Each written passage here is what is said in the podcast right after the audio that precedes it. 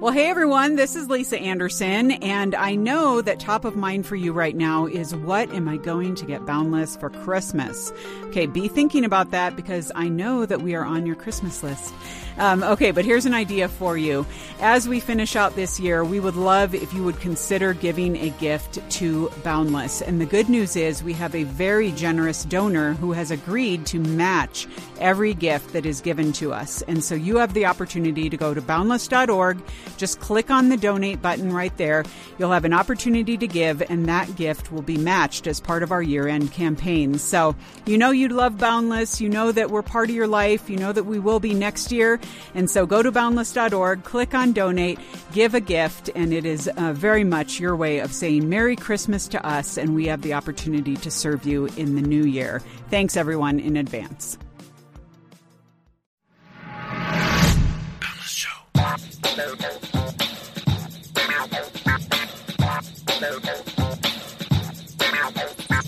Well, hey everyone, welcome to this week's episode of The Boundless Show. Lisa Anderson here with you, and as I often like to do on the show, a little preview of what is coming up. Later on, for our inbox segment, we have a listener who's wondering if she needs to relocate to a different city to improve her chances of dating successfully. Uh, I'm going to weigh in on that. And then for our culture segment, Tovares and Safa Grey are the authors of a new book titled Godly Dating 101. In my interview with them, they're going to address establishing boundaries in dating, having good friends around you, and how do you know if you're truly pursuing God's best in a relationship. So stay tuned for that.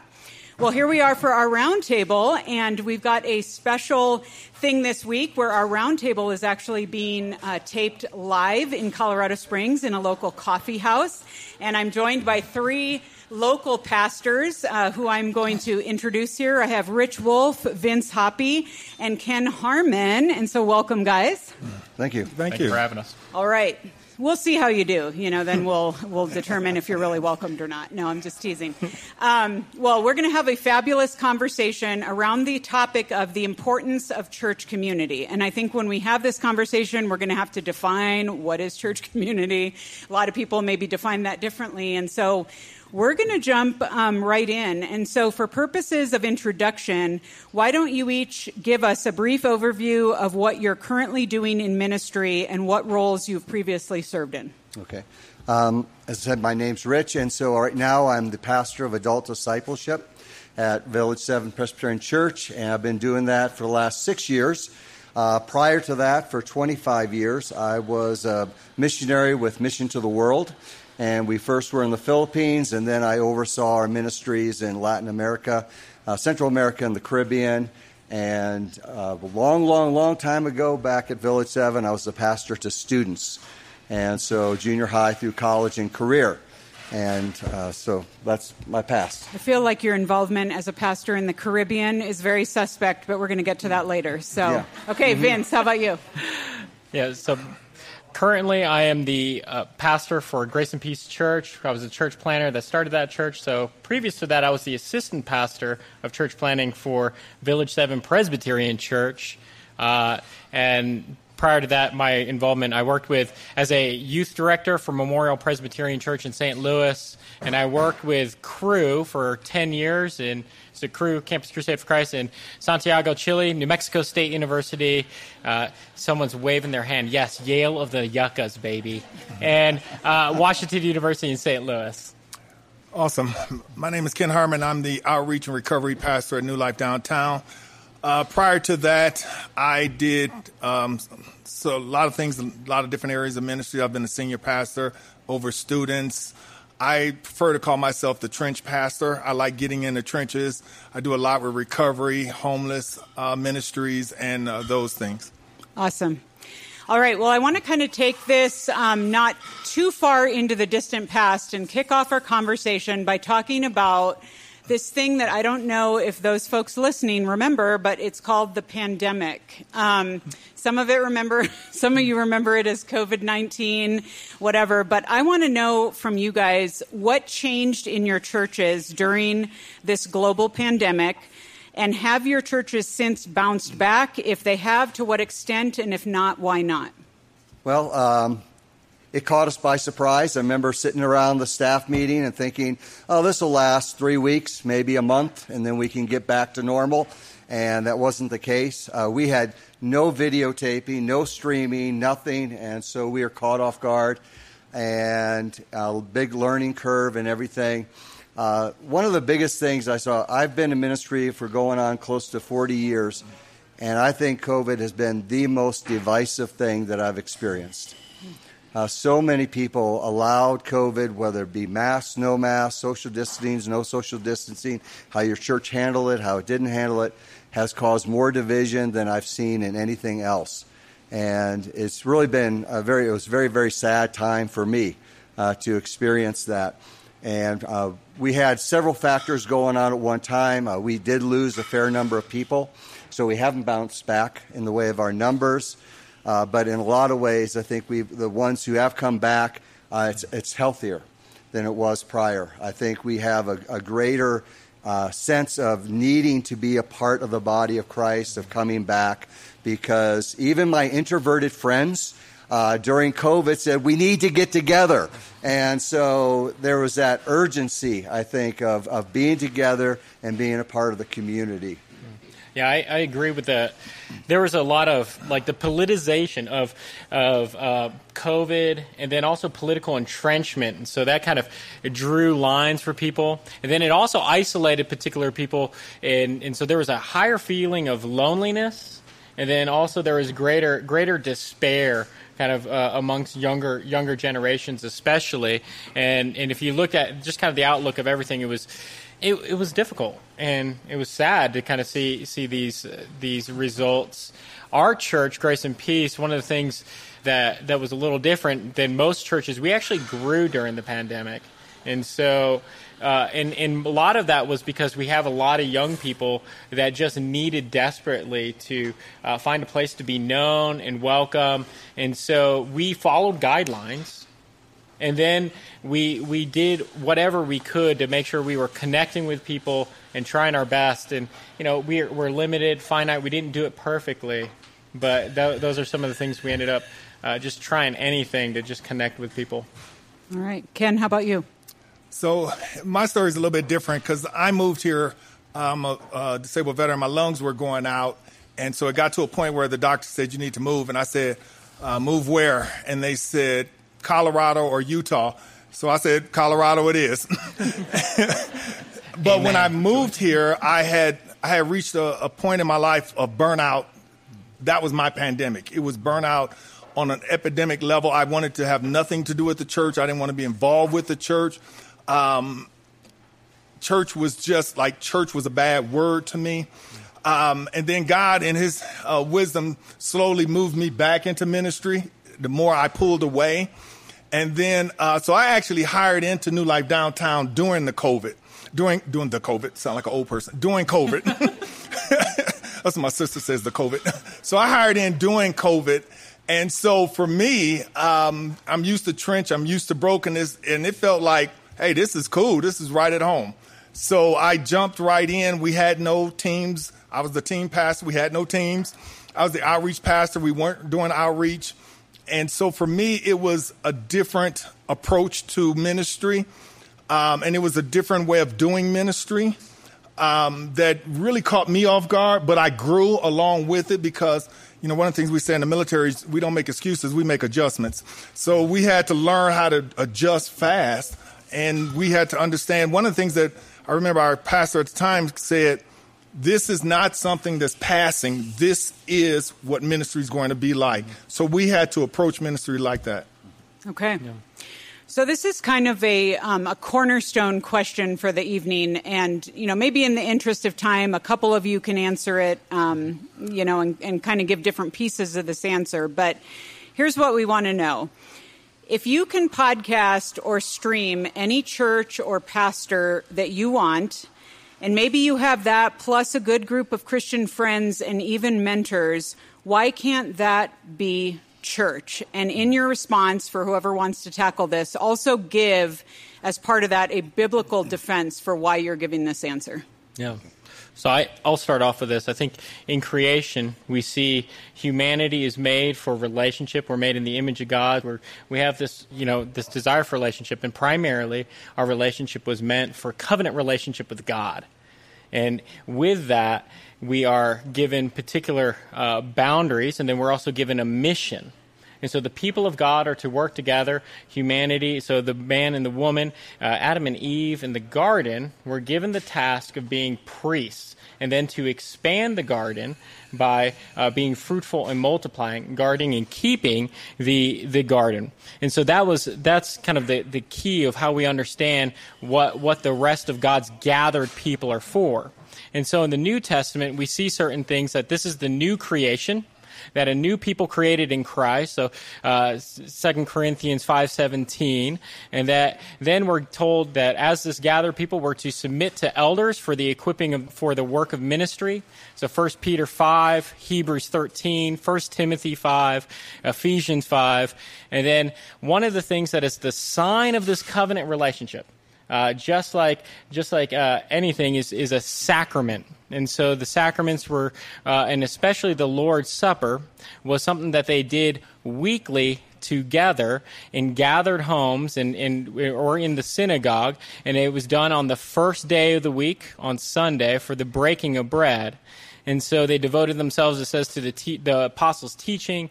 And this is how you're to live into the new creation. So, what does this mean?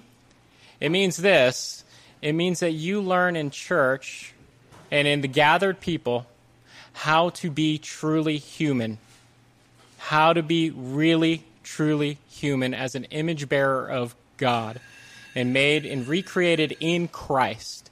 And so that is that is what you are made for and what you are how you are going to find who you truly are is by joining this gathered people in worship.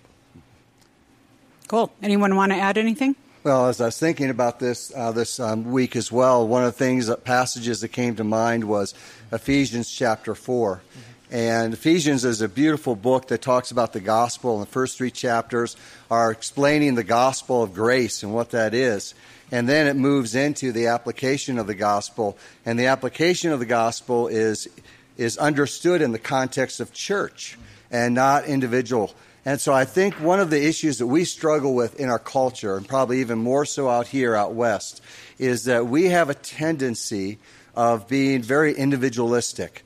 And so we have a lot of things that just rotate around who we are and not the concern for where do I fit into the bigger picture with others.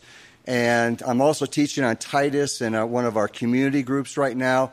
And I've really been struck by the fact that there's that whole concept of the older and the younger interacting together, both women and men, and with uh, women with younger women and older men with younger men. And that whole concept that there should be a connection, an intergenerational um, interaction with each other where we are really building into each other's lives. And one of the things that really struck me is you don't realize how much we need you in the church. We need your gifts, we need your insights, we need your thoughts, and we need your passion. Okay. Well, I'm going to toss the next one to Ken and have him start this. Um, as you can see, see, this is what's so great about hosting the show. I can take pictures of people while they're talking. I can be texting our producer over here. So you're just part of a real taping. Isn't that awesome? Okay. Um, Anyway, here's the next question. Ken, why don't you start us off? Um, so now that we have talked about the importance of the local church and the biblical um, background and means of why the church matters, what are a few non negotiables to look for in a healthy local church? Wow, that's a great question. One of the things I, uh, I had a friend in, in graduate school uh, who was Korean. I spent two years in Korea. So we, we became good friends around that. And one of the times he was joking with me, he said, he said, Ken, do you, you want to know how to determine a good Korean restaurant? And I said, no, how do you do that? And he said, open the door and see if there's any Koreans in it. and honestly, that's still, the, that, that was like, oh, wait a minute, there's wisdom there. but the truth is, if you open a door and you see that a church is Christ centered, I can pretty much guarantee you it's a healthy church. Now, it may not be a fun church, but it, it's a healthy church. because any church that's absent of Christ is an unhealthy church. I don't care how loud the music is. I don't care what the bounce houses in the kids area is. I don't care about any of that. If you look in a church and you cannot see Christ in the church, in my opinion, it's just not a healthy church. Fun church, awesome church. Man, we had a great time. Um, who is Christ? Christ centered church makes a healthy church. Yeah, I think I agree with, with Ken Ken and what he's saying here. So the Reformation pastor John Calvin would say that there's three marks of a of a church. And so one is a pure preaching of the word. And so it's gospel centered. Mm-hmm. It's Christ centered preaching. You have not done your job in preaching the text unless it gets to Jesus somehow. And so this means it's not legalistic. If it can be presented in a mosque, yoga studio, synagogue, or given as a TED talk, that is not preaching. And then the other thing is is sacrament. So John Calvin talks about the sacrament rightly administered. And so so for us in our tradition, we talk about baptism and the Lord's Supper. And then lastly, it is church discipline uh, rightly carried out. And so faithfully carried out according to the scriptures. Hmm. And part of that church discipline is discipling God's people. And so those are those are like our three non-negotiables. And when anyone wants to leave a church, I, I talk about this and, and talk about our friends like, hey, we're thinking of coming to your church. I'm like, well, was this present at your last church? And so and then if they say, yeah, that's present, I'm like, go back. Yeah. I'm like, don't come here, go back. Serve there. Well, we're going to actually talk a little bit more about church discipline next week on the show. So, for those of you listening, uh, make sure you tune back in next week. But I do want to move on to another question because this pertains to young adults, many of whom are listening to the show right now and also in our live audience here as we tape. Uh, question for you men young adults, especially single young adults, often feel forgotten in today's churches, which are largely programmed for families, if we're being honest, a lot of things for marriages, for families, whatever, and that's just historically been true. How has this imbalance come about, and how can young adults be part of a solution to really feel like they're part of the local body? And how can they maybe respectfully, since you guys are representative of church leadership, how can they respectfully approach church leadership with ideas? That's a really good question. we question. want to tell you what to do, yeah, Rich. That's right. Why know. tell us? Yeah, that's fine. Yeah, you can tell us what to do. I think it's happened because churches became very programmatic. Uh, they really focused on if they could produce programs and they could run programs, then people would come.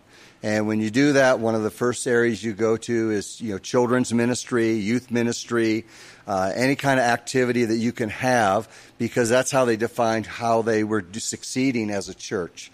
And one of the sad things is, I think what's done is, and I can do this now because I'm I'm the older guy on the on the panel, and so been around a little bit longer and have been in youth ministry and have been in different settings.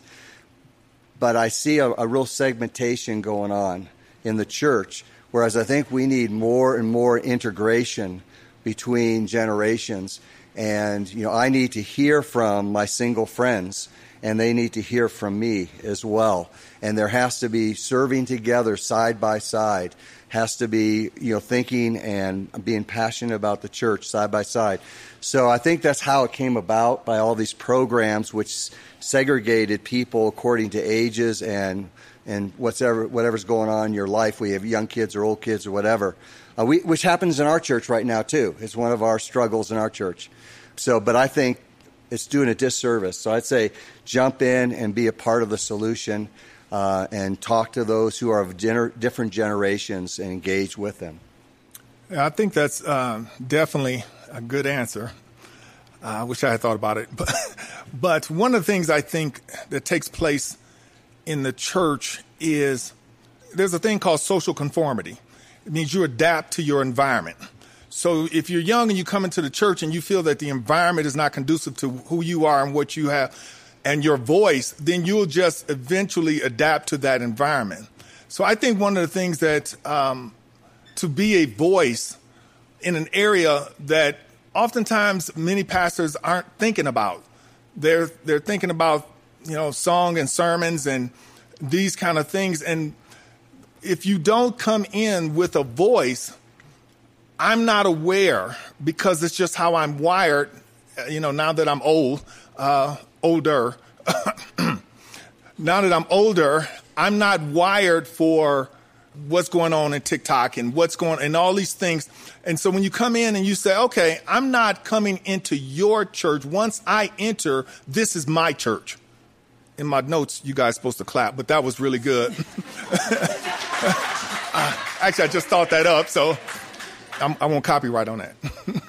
uh, can I jump in here, Lisa? Absolutely. I think one of the things that we have to uh, reckon with is in kind of in recent history, there's been a great I I hate to use the word, but idolatry of marriage and family, so that uh, the single life has been kind of like second tier in Christianity. That your goal for a lot of singles like, we've got to get you married and that's the only way you can have a fulfilling life. And so we talk about marriage and family as this is the way, the only way to the good life, and otherwise you're on the frontage road on, uh, from God's highway forever, hitting every stop sign on the way.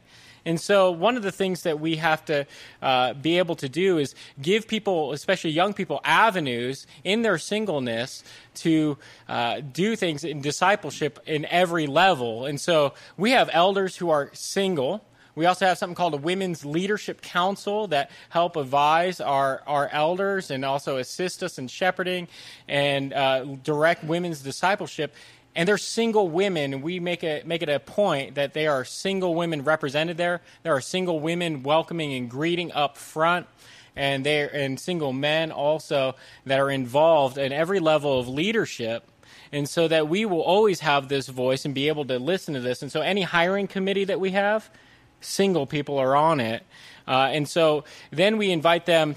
We don't have a problem of anyone serving in our nursery because single people have stepped up to disciple our children and understanding that they can be spiritual parents to our children. And I think that is vitally important. And so those are some of the things that we have done. And then, uh, we make sure that we invite the heck out of our single people to come hang out at our house, do fun stuff, and live life with us as a family. And I think that's those are some of the things that we can do and invite people into those those uh, conversations, especially young people and singles. Yeah. That's a great thought, and and I do want to add, lest everyone now you know vacate their church and join Vince's. Um, it's it's kind of like okay, well, Vince, that sounds amazing. Um, I think what you really hit on is so great. All of you did, and that's the idea of we are all to be discipled and to be discipling, and that growth, and that you know, I I always say to my single friends, I'm like if you're a CPA, you better be on the finance committee of your church. You know, I, I can say this because I'm single. I don't like it when my single peers sit around griping about their church and they don't, they want to be like, they want someone to call them out and invite them to their home like 12 times and sell them on why they should serve. And I'm like, you know, we have that in scripture, why we're supposed to serve. And we need to be inviters. We need to be initiators too. And not, be, you know, not play into that stereotype of single young adults just being at the kids' table. You know, we're not at the kids' table, we're adults. And so we need to be part of the body of Christ, serve where He's called us to serve, be discipled, be receptive to correction, um, be willing to plug in and grow. And I think we'll all benefit from that. So mm-hmm. thanks so much for your, your comments there, you guys. Okay, as we finish out, one other question. Um, I want to talk about the difference between a church shopping slash hopping um, mentality that a lot of us can have when we're looking for churches. Because again, I think we've been a little bit conditioned now in a digital age when we have all these outliers before us. We have rock star pastors that we can stream. We've got big old churches. You know, it used to be you just went to that church that was down the street because that was the one that was down the street. Now it's like, where do I go? So we always are ho- uh, shopping, hopping. But I also want you to touch on what are some valid reasons for leaving a church or changing churches? Yeah, we actually talked about this last Sunday in, in church uh, a little bit. It's you know the the the key of the of a church, the the heart of a church is the gospel and the gospel of grace. And so that has to be at the heart of the church and who we are. And so I was thinking about this and going, well, is it because there's no gospel being preached? And that's a good reason to leave. Sometimes, if they have a different philosophy of ministry, uh, you might be called to serve uh, the poor or the needy. And so, if they're not doing that, you might feel called to go and serve someplace else within a local church. That could be a good reason. But if it's something just your preference or something that just your likes, and you say, This is the, you know, I'm looking for it like I'm shopping on Amazon and I'm looking at all the, the uh, requirements and all the things, I'm saying, This is what I'm looking for uh, that becomes self centered as opposed to saying, where does God want me to plug in? Where does God want me to engage? Where does God want me to be a part of the body of Christ? Uh, so that I can be uh, adding value to it.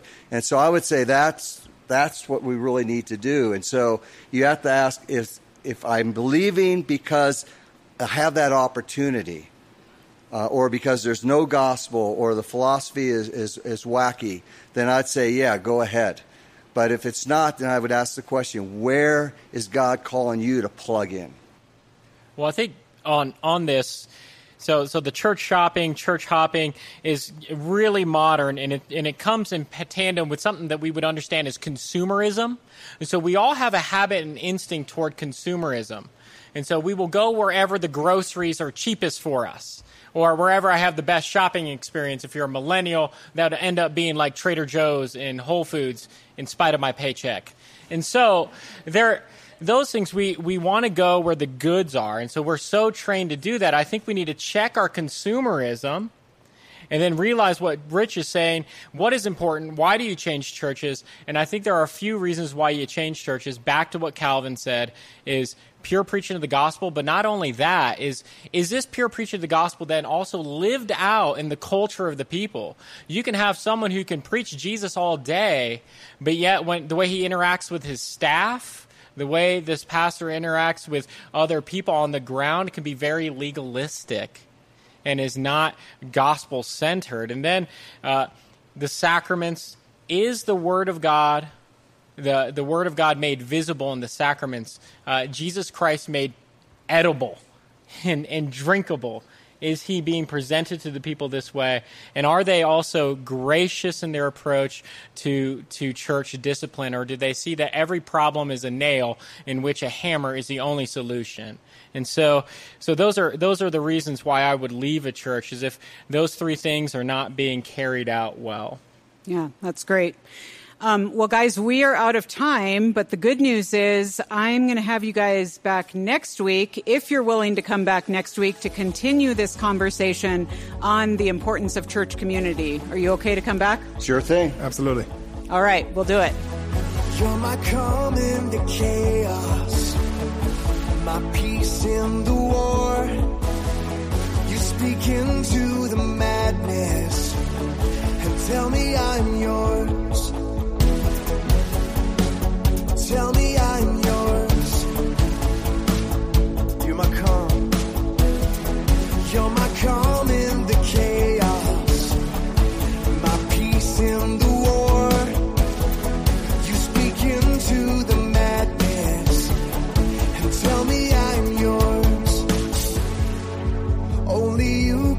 Satisfy my soul. You are my every heartbeat,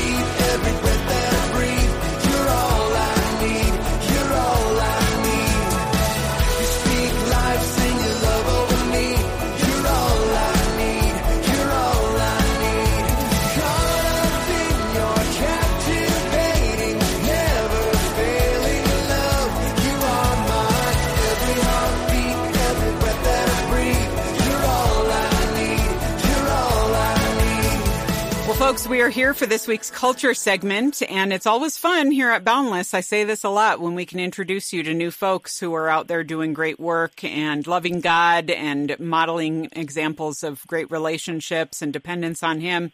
And uh, this week is no exception. I have got Tovares and Safa Grey on the line. They are, you may know them from social, from Godly Dating 101. And uh, we're going to have more info on that and and links and all that, but they're also the brand new authors of Godly Dating 101 Discover the Truth About Relationships in a World That Constantly Lies. And when they're not writing, uh, they are speaking, they create uh, social media content, they obviously live out and walk out their own marriage and parenting as well. So, Tovares and Safa, welcome to the Boundless Show. Thank you for Thank you for having us. Excellent. So, okay, well, we're just going to get into it because I'm very, you know, I was mentioning before we started taping that I'm single and I love it when we can bring married couples on board to this show for an audience that is mostly single and young adults. Um, though we, we don't, you know, we don't tell marrieds they can't listen. So, uh, they're, they're probably listening in as well. But, um, but just having folks who can kind of share some real world experience with us and, and godly guidance. And so I actually want to start just from your own perspectives, a little bit of background, um, because I know, uh, I know Tovares, you actually started really getting into social media content creation when you were single and uh, with a, a buddy of yours. And I, I would love to know from each of you um, when you were younger and single, what misconceptions did you have about relationships? And now, you know that you're you're married and maybe have a little more real world under your belt. How have you grown in your understanding of what really matters? I don't know if Safa wanted to go first or not because I'm not looking at her. um, but so yes, I actually started the page with my brother, um, and it wasn't related to dating at all. Um, it was just talking about the Christian faith in general. We called ourselves the Anointed Misfits, you know. and then my brother just started posting less. And honestly, whenever I would talk about relationships, dating, um, sex, purity, things like that, I would get a whole lot of questions. And then that's where this whole thing originated from, you know. So God just let me into that. But growing up in church, I mean, kind of heard a lot, you know, kind of heard a lot and a little at the same time. You know, always with the don't have sex, and outside of that is just like, okay, where's where's the rest of the text? You know, we're not really hearing too much. So you just really go at it thinking every time a person is dating, they're having sex. If you're kissing, um, I remember a quote um, perfectly said. I can see the lady saying it now. If you're kissing up, you're messing up. And I'm just like, dude, what is going on? You know, so I always just looked at dating through a negative lens. Basically, we're only doing what the world is doing. Oh, dating is not in the Bible, so if you're dating, then you're not in God's will. Christians don't date; they just get married one day, and just a whole lot of I don't want to call it nonsense, but not the the greatest amount of wisdom um, that I would hear growing up. And now it's just a matter of learning principles to do it in a way that honors God, rather than just don't, don't, don't, don't, don't. All right. How about you, Safa?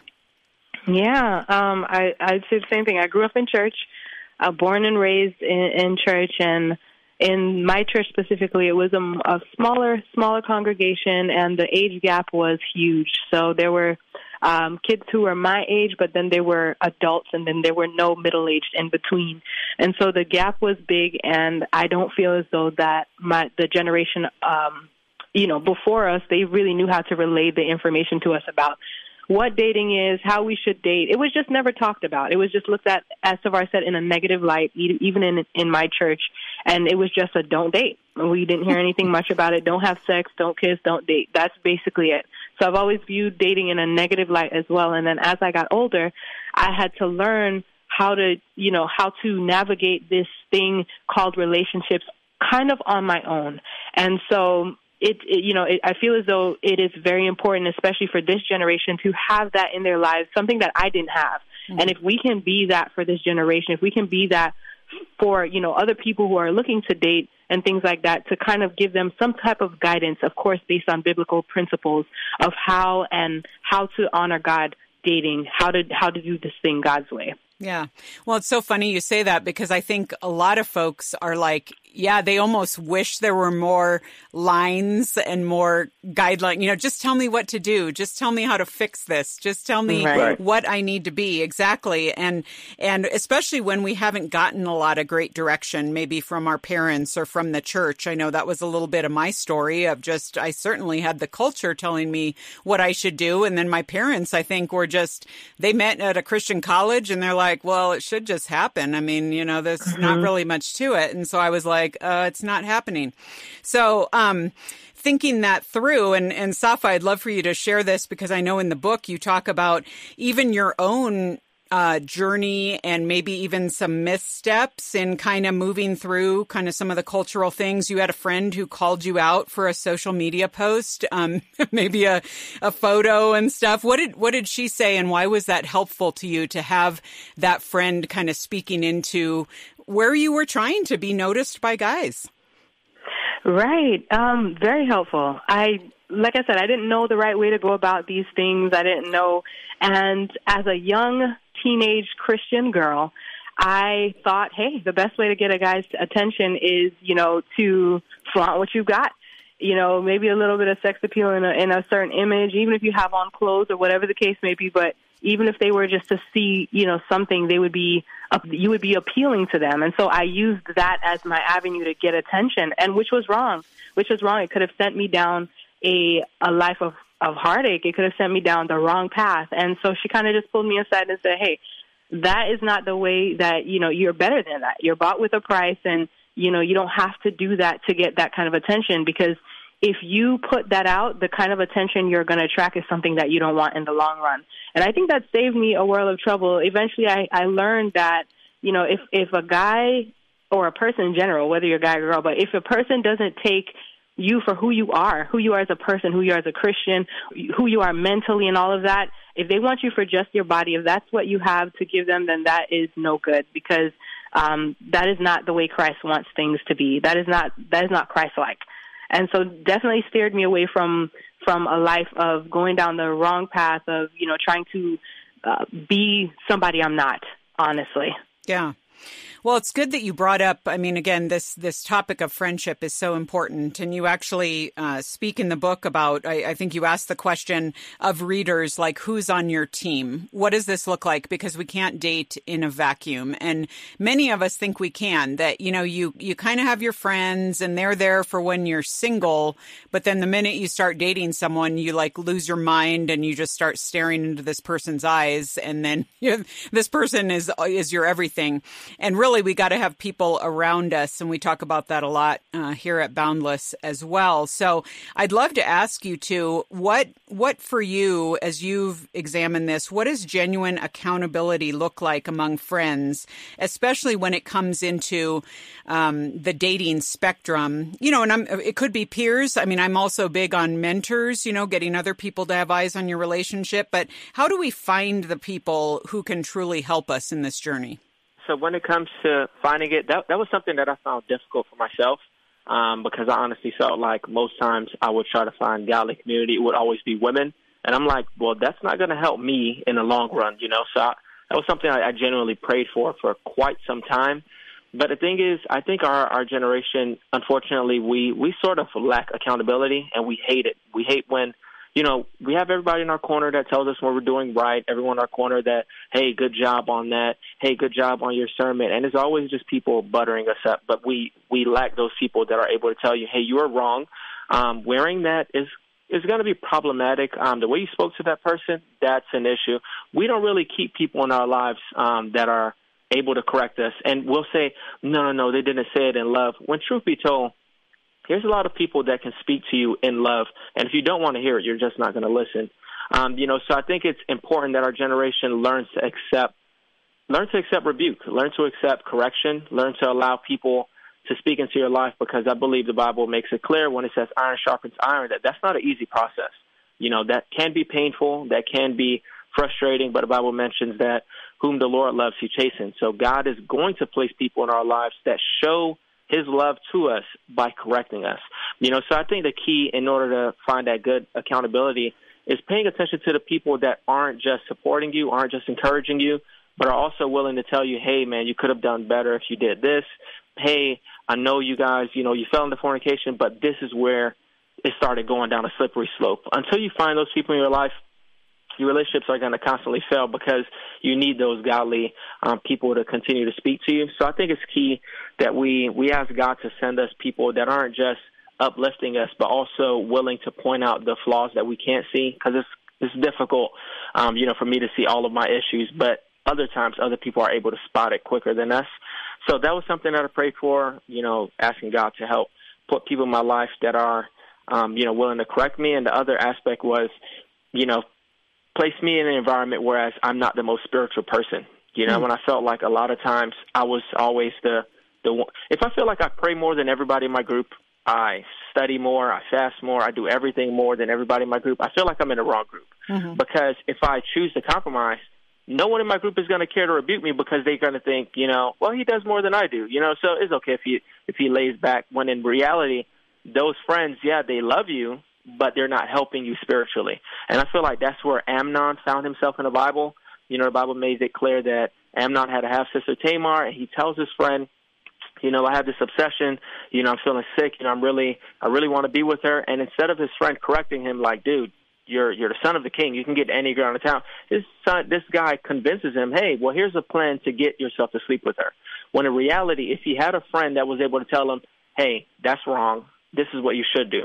But you know, a lot of times we surround ourselves with people who just co-sign or tell us what to do. But I believe God wants to surround us with people that are able, you know, to challenge us. You know, ask God to bring people in our life that because I'm around them, I feel convicted because I'm not doing enough. You know, I believe that we should always start to be around people that are pushing us to grow spiritually. And even if you weren't a Christian, you would understand that that's very important in things like business, in school. I don't want to be the smartest person in my in my friend group. I don't want to be the the richest guy. I want to be challenged every time I'm around people. So I think it's important that, especially those who are desiring to get married, you find a married couple and you you see a woman who submits her husband, a, a man who reverences his wife. You see a couple that's doing the things that you want your marriage to reflect.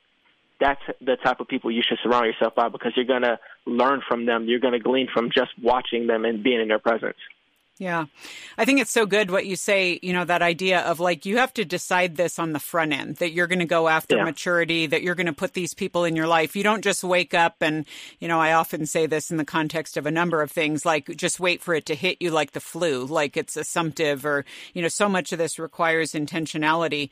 Um, the other thing that does require intentionality and, and you guys really go into this in, uh, in the book. And again, the book is Godly Dating 101.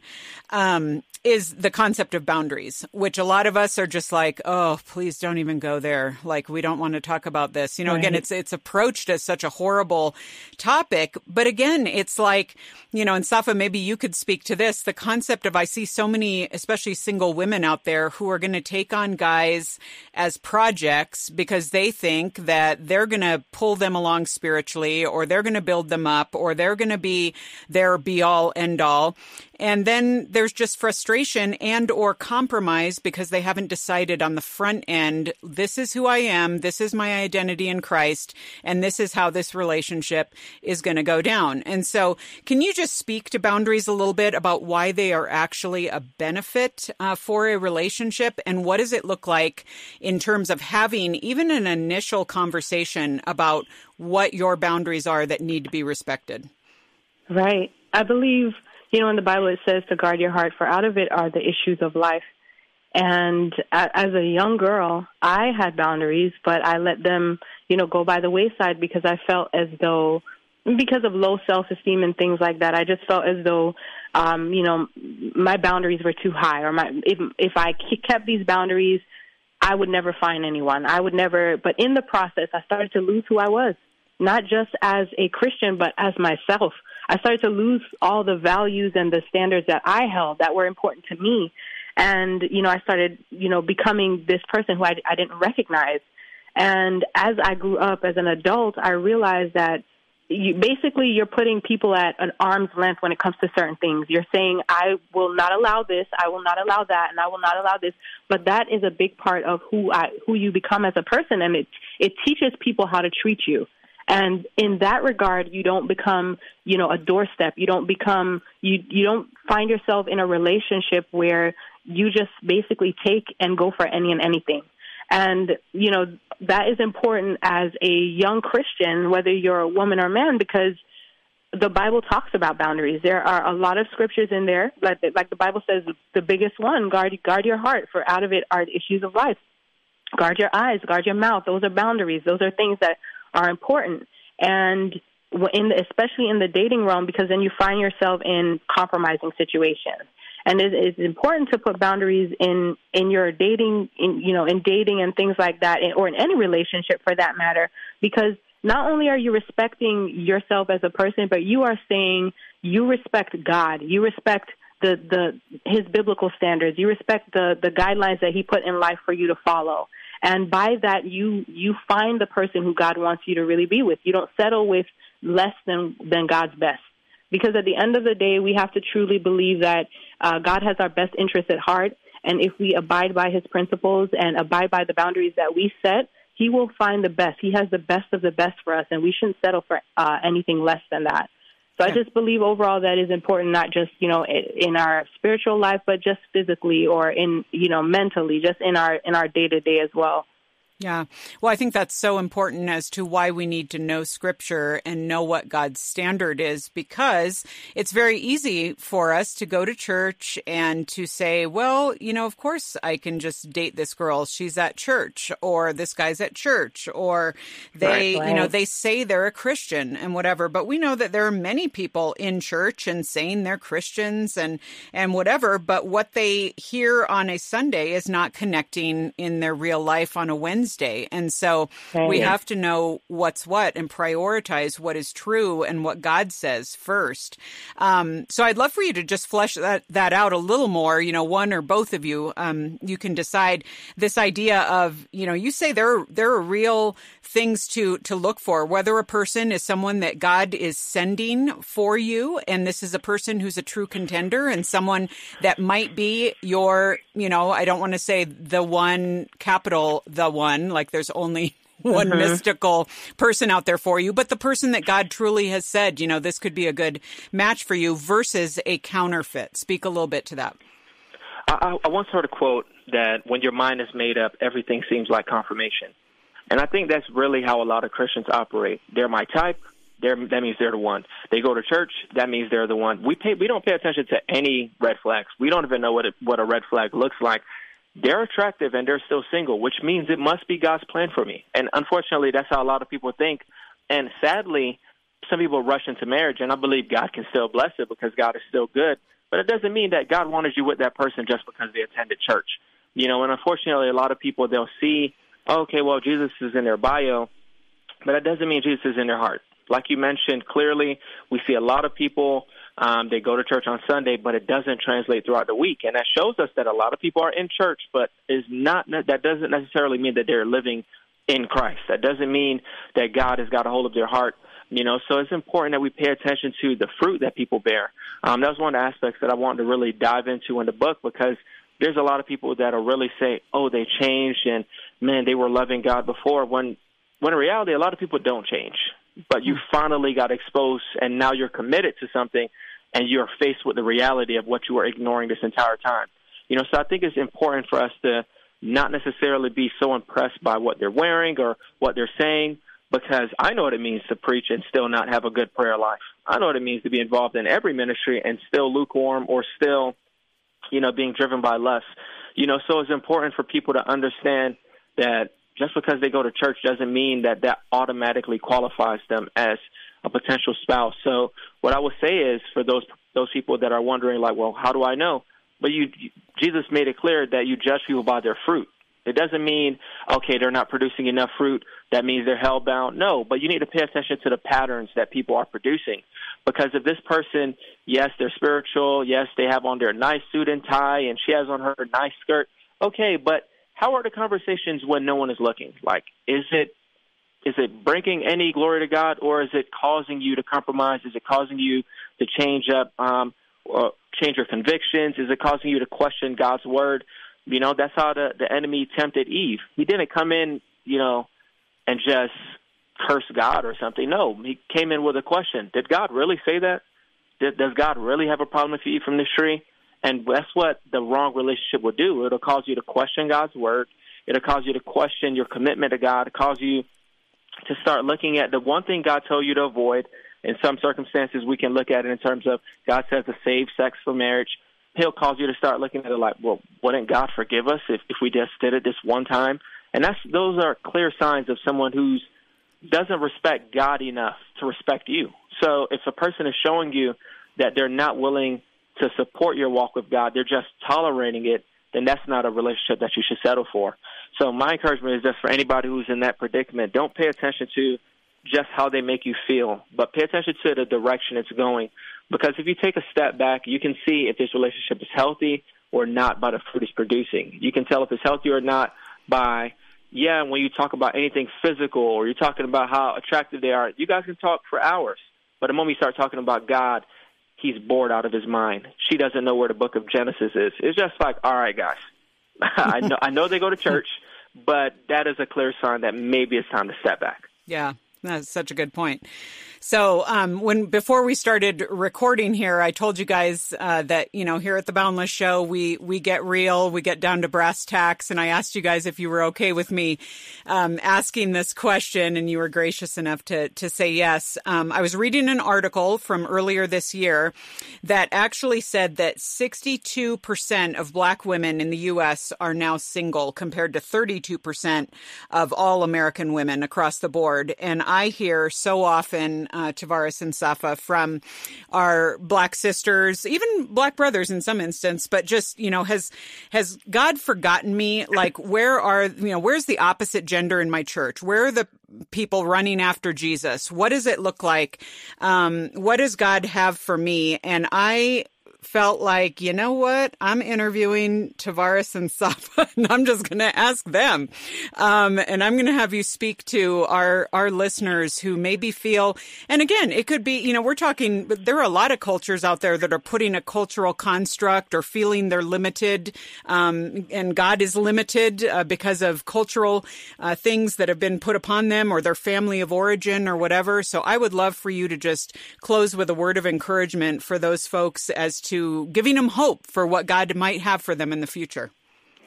Um, yeah. I, I, believe there are two great reasons, but I'll let you. I'll let you go ahead, Seth. Go ahead. Go ahead. Yeah. No. I. I don't know. I feel like I, I can understand that a bit because I.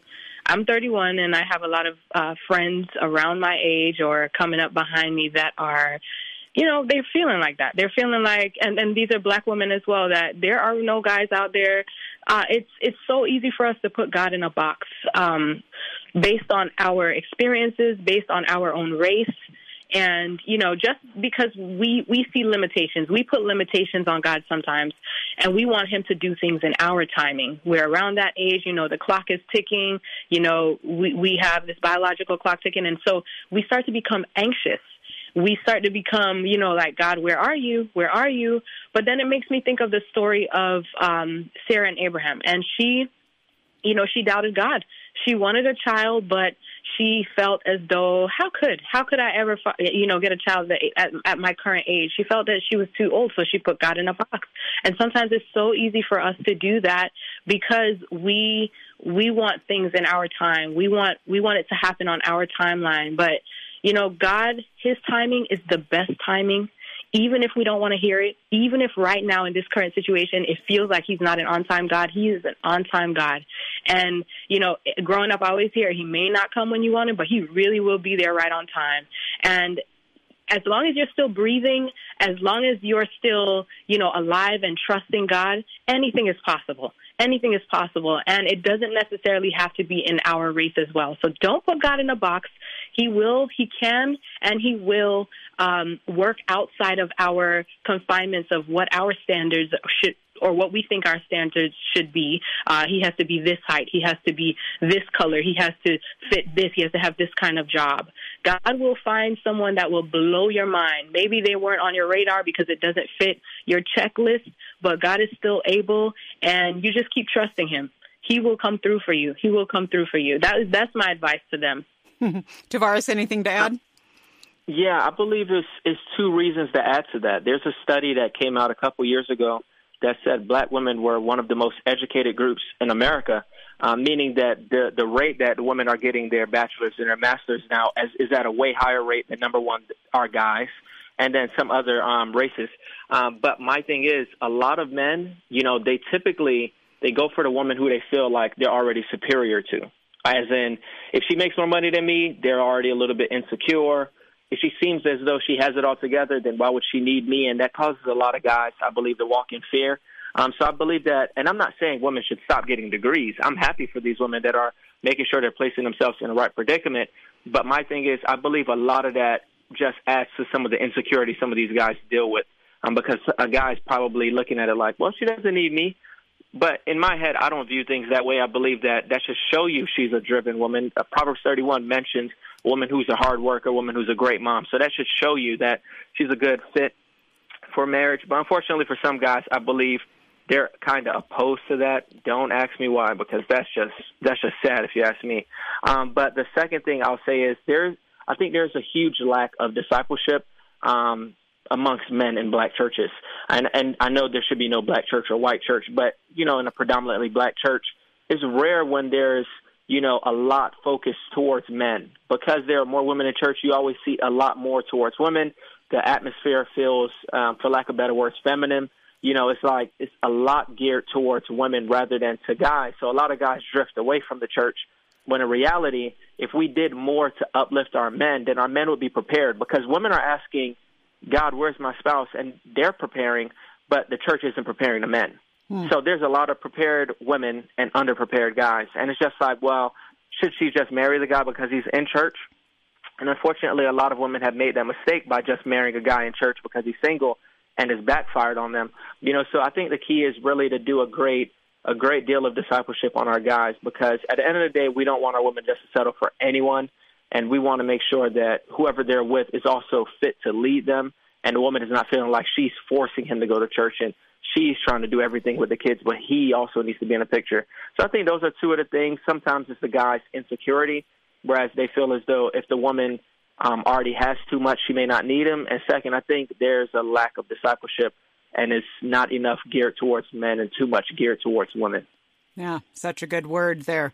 I was just going to add, as someone who is single, that um, I want to remind listeners too that God has never promised in Scripture that we will be married. He hasn't promised right. marriage to us. What He has promised is good things for His children, to those who walk in faith and trust Him with every day. Uh, that we can take to the bank. That uh, we know is that He has promises for us. Sometimes we have to go back into Scripture and review those promises. So it's not a formula. Mm-hmm. Um, we have to trust that He has a story for us. It is unique and He will walk it out. And it may include marriage. For many people, it will. But uh, ultimately, it is a good story and it's not based only on our relationship status. And so, well, right. Tovares and Safa, such a great conversation. Um, folks, I want to remind you that this book that we've been talking about and the principles out of it is called Godly Dating 101 Discover the Truth About Relationships in a World That Constantly Lies. And we want to make a copy of this book available to you for a gift of any amount to Boundless. If you just go to boundless.org, uh, you can search for 771. That's this week's episode. And uh, you'll see the book cover there. You just click on it, you give a gift to Boundless for what we already do here. And you know you're part of our Boundless family and we love you. And we're going to send a copy of the book as our thank you to you. So you can go ahead and do that. Uh, Tovares and Safa, thank you again so much for your time. Thank you so much for having us. Ooh, yes, thanks for having us. These hands do nothing until you compel me. These feet go nowhere until you propel me. My heart is bare until your spirit rushes through. This life is nothing without you. I've reached the end of what my sight can show me. I only want to know the one who knows me. My heart was searching, now I finally found life is nothing without you. Let your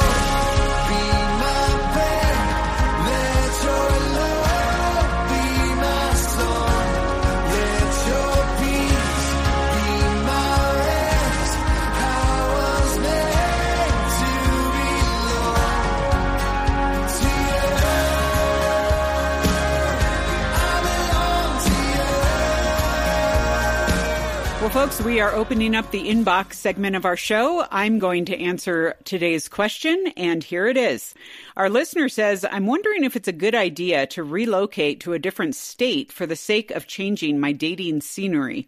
I live in a major city and have been dating online and met people in person for six years now, but I haven't found someone I'm interested in or who shares the same values I do. God has given me an awesome young professionals ministry that I started and now run, and over 200 people attend. I have a great job, amazing friends and family, and a solid church home. What are your thoughts about giving all of this up for the chance to meet a spouse somewhere else? And I should say, I don't feel my standards are too high. I'm looking for a guy who loves Jesus, doesn't get drunk, wants a family, and has a job. okay. Well, a few thoughts here. Um, first of all, it sounds like you really are in an amazing situation. And so I want to affirm that. Um, and it sounds too, quite frankly, like you have been doing a lot of stuff. I mean, so all of that says to me that really in the body of your experience and where you are right now, for many different reasons, you have a lot of good reasons to stay right where you are. Now, I don't want to ignore acknowledging the fact that um, this is kind of a dilemma because you kind of feel like, hey, I'm on a timeline. I thought I would be dating and married by now. And why is this not working out? And that's hard. And it's easy to think that the solution to this is on the other side of the proverbial fence because isn't the grass always greener over there? So, um, the fact is, you know, I mean, honestly, well, maybe, you know, you don't know. I mean, you don't know what is uh, available to you, what's out there. But that said, several things that you said. I mean, the fact that you live in a major city, uh, the fact that you have been dating online and meeting people and you've been meeting them in person, which is great. Um, also the fact that you said, you know, you have have a great job. You have amazing friends and family right where you are. You're part of a solid church community. All of those are great things that so many young adults are like, well, how can I get this in my life? What does this look like? And so I want to encourage you to celebrate those things because that is an amazing foundation uh, for your life in general, as well as for potentially finding a mate. So that said, the question of should I give all this up for the chance to meet a spouse somewhere else? My first thought is just, you know, probably not in the sense that you don't know that anything is going to be better or is going to change if you just have a change in zip code. And so, um, you know, you did mention though a couple things, including, um, you know, I don't feel my standards are too high. Uh, you said you have been dating online. Um, I would just say, you know, make sure that you have other people in your relationships or in the process that you're going through to maybe meet people because maybe they could provide some good feedback for you as to things you might be overlooking or things you might want to reconsider.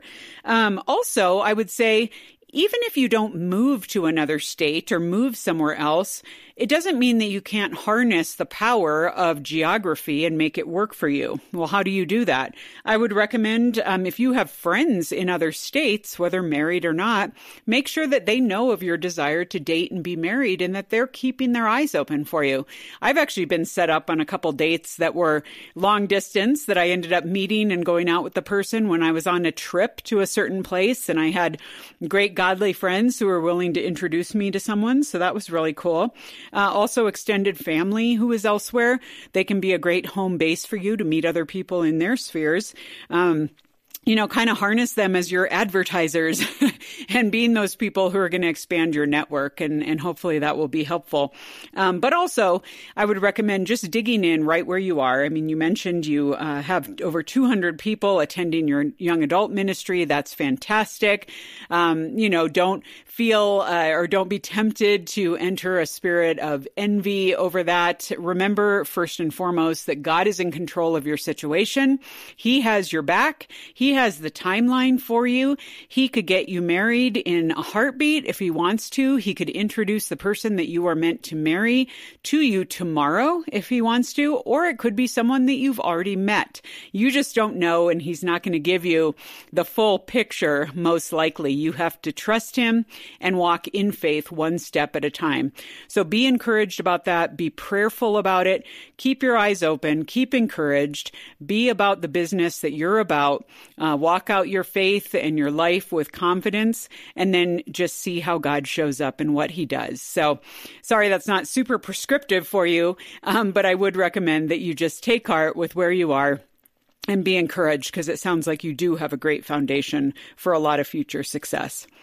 All right, folks, that is it for this week's show. Um, it always is fun spending time with you. And so if you've had fun with us here at the Boundless Show in recent months, we would love it if you would hop over to Apple Podcasts and leave us a review.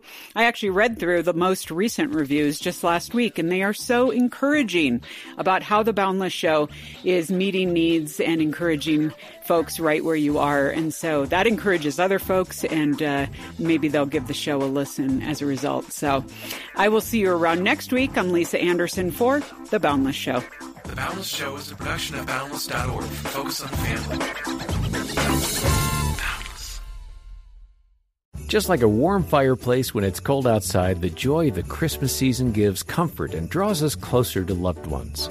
I'm John Fuller, and Focus on the Family is excited to let you know about our Christmas Stories podcast.